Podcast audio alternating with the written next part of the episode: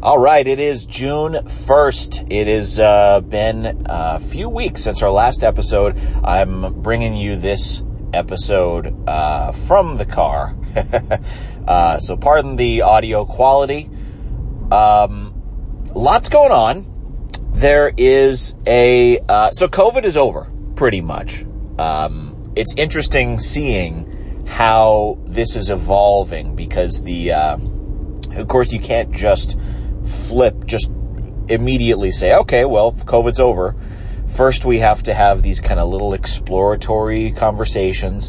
Well, maybe it is okay if we don't wear our masks sometimes. You know, those, those types of things.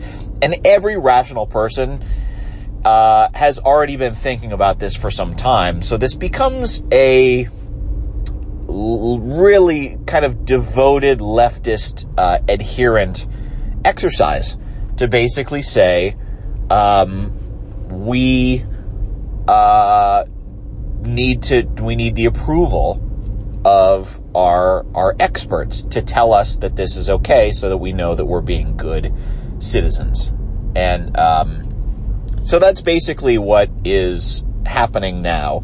Uh, Dr. Fauci, our savior, is uh, has gotten himself in some hot water, uh, basically having to admit that the little fights that he's had with with uh, Rand Paul, uh, Doctor Rand Paul. Um, well, I guess Rand Paul was was was right. Um, so, you know, he's basically at a position where he is acknowledging that. Um, well, okay, you know, like, and basically everything, you know, these little spars that he's had with Rand Paul about funding this Wuhan virology lab and this gain of function research that was funded by the United States. And, um, you know, a big question comes out of this that is uh, if we were in a uh, society where the conservative half of the country was not so pathetic um, then we would be having a very different conversation right now. The conversation would go something like this. Is it possible that this virus was created in order to meddle in the election, in the upcoming election? Is it possible that this virus had something to do with ensuring Donald Trump was removed? Now, I think most people on on first hearing that question would say that's ridiculous. You know that that is, um, of course, no one would do that. Something that that could potentially kill millions of people. Um, but there's been far worse things that government has done than allow a virus to sneak out. Maybe they didn't fully understand the repercussions of these things, but um, boy, in today's world, those types of thoughts are the ones that stick. And that is why uh, conservatives ought to be bringing this up. Because just the thought, just entertaining that idea for longer than 10 seconds uh, gives us a different framing of the people who are in power. So um, that is a, now, granted, it is, and I, am not one to dismiss something purely on the grounds that something is conspiratorial, right? You know, it's a lot of things are conspiratorial that are true, uh, that are really um, true conspiracies that have been created. In fact, I, I don't even like the whole idea that when you say the word conspiracy, uh, credibility goes out the window. I, th- that is largely the result of the CIA um, and and the FBI as well. But these entities who have successfully uh, created this category of people who have certain thoughts that can't even be considered because they're just so crazy. You know that that is what the conspiracy dismissal does. It says that's such a crazy thing that I'm not even gonna. It's an ad hominem attack. You know, it, it, instead of addressing the actual content, which may be crazy. Like, I'm not going to dismiss, there are plenty of, of theories that are in fact crazy. But, um, but just saying, oh, that's a conspiracy theory is the equivalent of saying, well, you're just crazy. And, um, that doesn't disprove anything. You know, we're, we're living in a world in which a virus has, has, uh, we're meant to believe a virus has shut down the entire world and governments did their absolute best to try to contain it and, and they're no, noble heroes in, uh, in shutting down all of these small businesses. But, uh, but th- they don't have any blame. This is all the virus that caused all of this. And, uh, at the same time, uh, Jeffrey Epstein didn't kill himself, and at the same time, uh, there's there's uh, you know all of these uh, media publications that are bragging about their internal uh, Slack channels where they they uh, discuss the talking points for the day and how they're going to paint Donald Trump as evil and and and Joe Biden or the opposition as good. You know, these are real things that are happening that years ago people would say that's a conspiracy. That's a conspiracy theory. And we now know that these are in fact happening. This coordination is happening. Uh, if you look at almost anything that the World Health Organization is involved in, you see the you see a conspiracy happening there. Like that is a real conspiracy. They are set, setting an agenda for everyone to follow, and um, and then you know what you're supposed to do is for all of the uh, the skeptics who question that and say, wait a second, I don't want the WHO setting policies for the rest of the world to have to follow. You know, then then all of their their uh, their troops round, uh, circle you and they say. Uh, they say, well, you're a conspiracy theorist. That's not what's happening. No, that is exactly, exactly what's happening. So, um, I mean, I, I, think it's important to keep a cool head with these things because it is a, uh, this is the kind of thing where y- you need to demonstrate to all of the people who you hope to ever reach.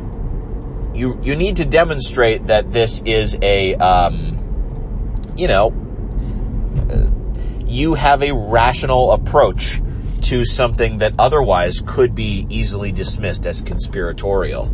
You know, like that, it, it makes perfect sense to a stranger if, uh, if someone calls you crazy and then you say something that sounds crazy. So don't do that. You know, like there are, are perfectly rational ways to approach almost any issue like this.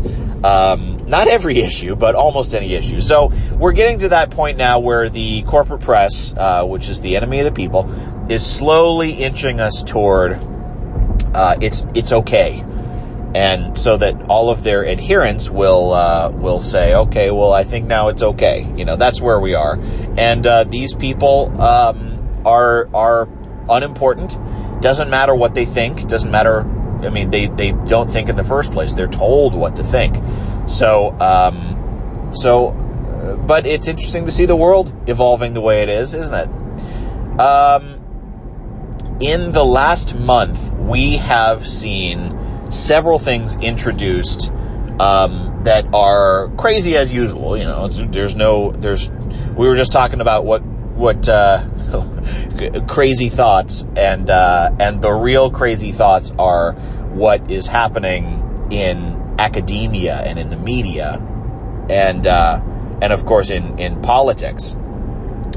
Um, the CIA has been putting out these ads. Uh, this is old news now, but CIA has been putting out these ads uh, of its employees um, and their histories and how they got there and how they became the wonderful CIA people that they are. And of course, they're featuring the most ridiculous backgrounds. And these people who say, I never thought of working for the CIA until I saw a rainbow lanyard on the CIA director's, uh, you know, ID card. And as soon as I saw that rainbow, I knew that I could be a gay CIA employee and I decided to join the CIA. It's like, okay, that is the worst reason to join the CIA. I thought that killing children would be the worst reason to join the CIA. But at least the CIA is there to kill children. So if that's really what you're hell bent on, I suppose you could make an argument that, uh, you know, that's, that's, uh, hey, that's what the CIA does. But, um, but no, this is what we're getting. We're getting, uh, and then there was a similar ad for the, um, I think it was the Army. Um, now I'm not remembering some some branch of the U.S. military, and it was a white woman, and it was all kind of animated. It was cartoonized, and um, it was this whole long thing about growing up. I had two moms, and I it, that really taught me, you know, about compassion and love. And that's why I joined the military. It's like, what? So it's been taking some heat and, um, really, kind of surprisingly, um, has has had a lot of criticism. And it's one of these things where we're, we're getting to the point, there are, you know, these battle lines that have been drawn. Um, you know, so, so Ted Cruz, who's a senator that I don't generally respect, um, you know, people tell me that he's a good debater and he's a smart guy and he's a scholar. I don't see any of that. Just to be totally uh, frank with with listeners now. Um, I mean, is he better than AOC? Sure, you know, but I don't think he's a hero. You know, I think this is the kind of guy who, when convenient, would say, the Constitution tells us something, and then if he was told, okay, well now up is down and down is up, he would say, well, the const- we shouldn't be so fast. We should talk about it. The Constitution doesn't necessarily say that. And then he would give in and believe that anyway, you know, and you can see the, um, I think the biggest, you know, we've talked a lot on this, this podcast in the past about these red pill moments. And, um, and there are a few of these that have happened over the last three or four years, you know, with, with, this is the, the biggest value of Donald Trump is he was a clown that the opposition then decided we need to out clown this clown. And now everything is clown world. Um, so, and to the point where even the term red pill, you know, now this has been added to, um, the dictionary. This might have been dictionary.com. I'm not sure what they use, if that's the, the Oxford English Dictionary or Merriam-Webster or whatever. But they've created a new definition of red pill, which is, uh, someone who has, uh, right-wing beliefs or alt-right beliefs. Um, and that's not accurate you know, like here again, you see the bending of language. Here's something that they don't like. They are going to give it a incorrect meaning, um, in order to try to control the language that's used about things so that, you know, then people can't use red pill because right there in the dictionary it says that that's an alt-right word. So if you're using it, then that's an alt-right word. You know, same thing as the, the white power symbol, which previously was known as the OK symbol you know, a long running hand gesture that meant things are good, that scuba divers use underwater in order to signal that they have air. To, much to, uh, to the, the chagrin of leftists, it is not a symbol that scuba divers use a hundred feet underwater to tell each other white power. You know, like this is, it's, uh, it's false on its face, but, um, this is how they try to control language and um, and you have these soft leftists that want to be seen as good people, and they just kind of get pushed and pulled with uh, with the Overton window wherever whatever we're discussing, whatever we're talking about, and that's what red pill is becoming now. Um, that's it. Sorry, that was a tangent. Red pill. Uh, th- several moments have happened over the last couple years, and I think the most revelatory uh, was around the Capitol riot. I think it's fair to call it a riot. Wasn't an insurrection. There was no one who was uh, uh, trying to overthrow the government. Uh, pretty terrible job of that if uh, that is what these Trumpers with all of their guns were trying to do, and they forgot all their guns. You know, again, none of this makes any sense if you view this through that lens. you have to be borderline, uh, crazy. I mean, you have to be a lunatic to, to, uh, to believe the narratives that the cathedral is pushing. Well, um, in response to that, and of course, you know, they've been trying to make January 6th into a thing, you know. Well, on January 6th, this happened to America. It's like, uh, this is not 9-11. You know, this, it, this is not the biggest skyscraper in New York having a plane flown into it and then, you know, people dying atop that and falling down a hundred stories. That is pretty horrific. You know, it's not horrific. A bunch of people charging the Capitol. Um, and if you look inside, that's not even really what they did, but fine. A riot. I'll call it a riot. I'm fine calling it a riot. Quite a bit different from the riots that destroyed billions of dollars in private property over the summer, uh, that are continuing to this day in Portland, in Minneapolis, in other areas that have uh, resulted in the defunding of uh, police, which I'm actually for, but not the way that it's been done. Um, you know, all of this has resulted in uh, these really crazy policies that are going to continue to destroy small businesses um, and do it very expensively. You know, on the backs of the tax cattle.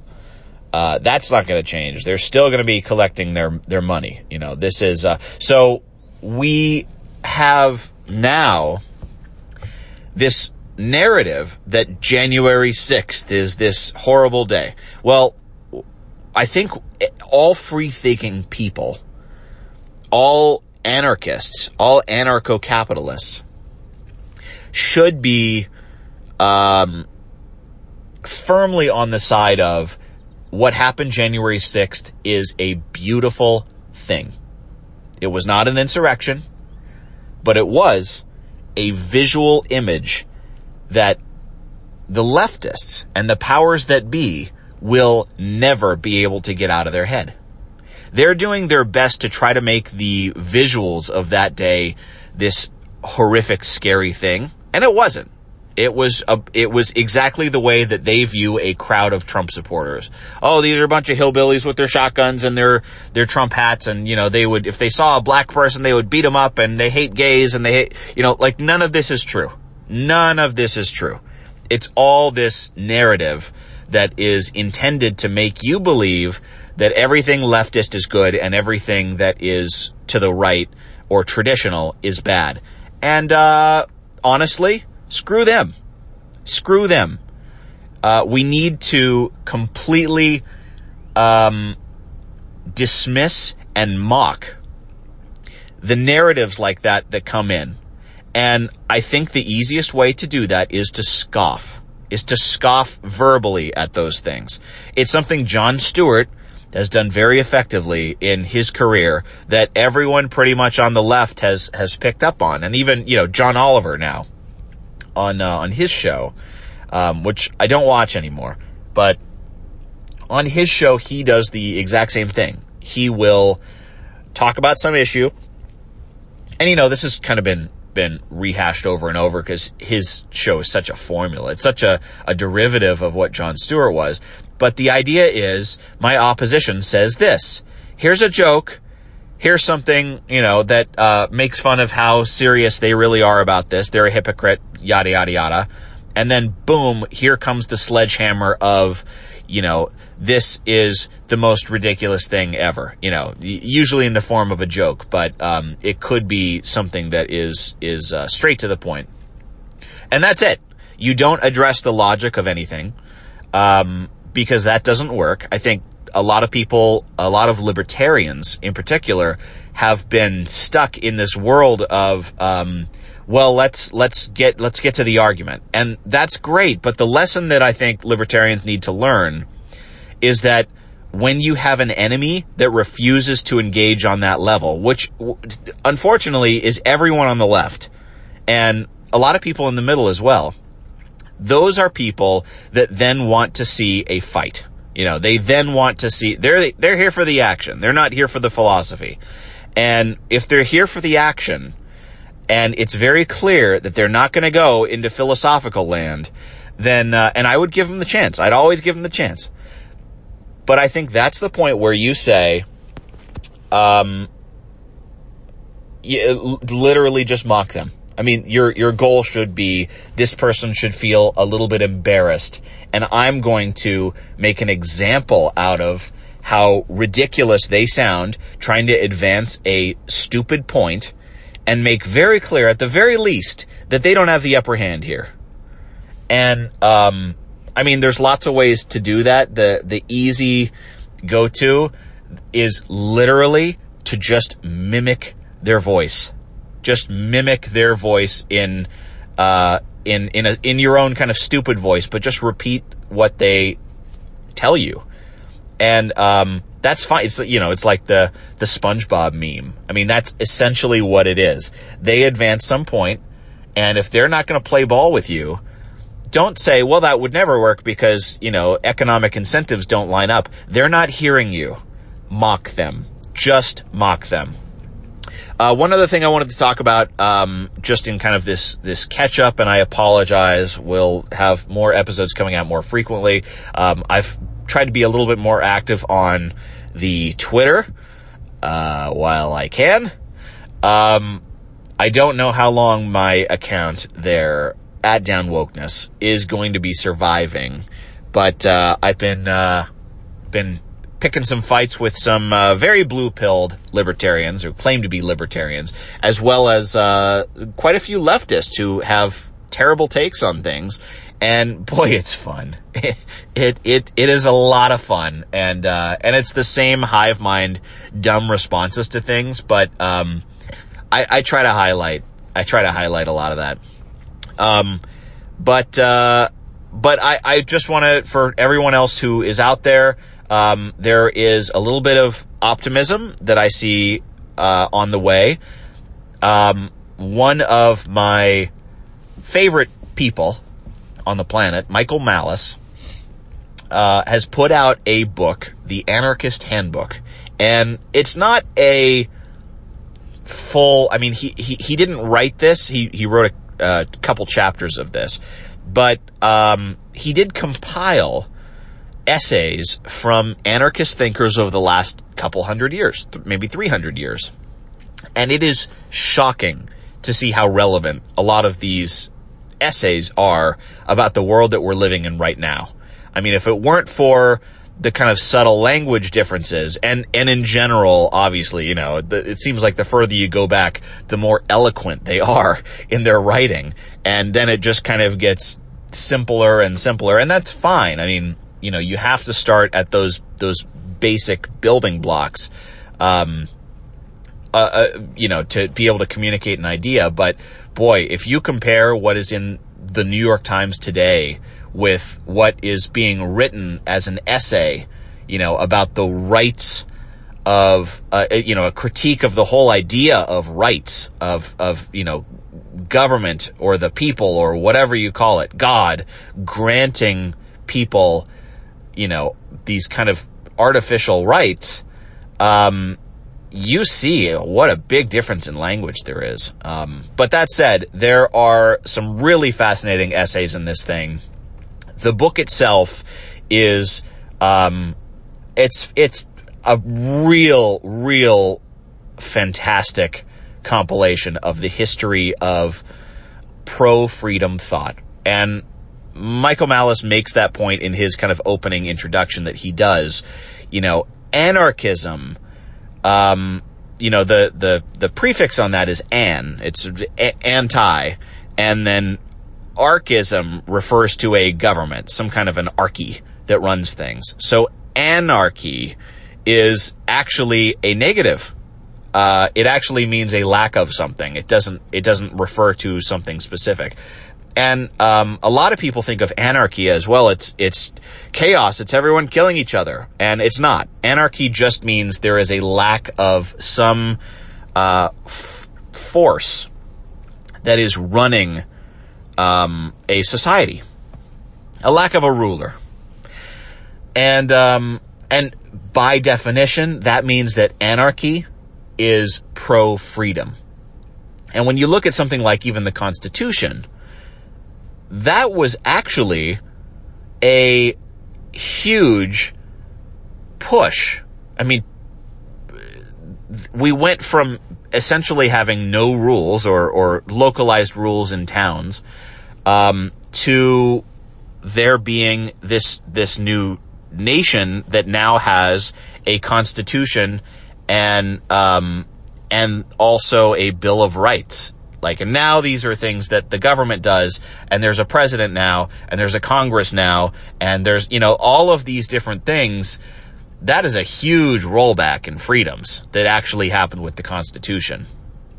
Like now you don't have the ability to not pay taxes, for instance. You will be paying taxes because it needs to pay for these things that we've just created.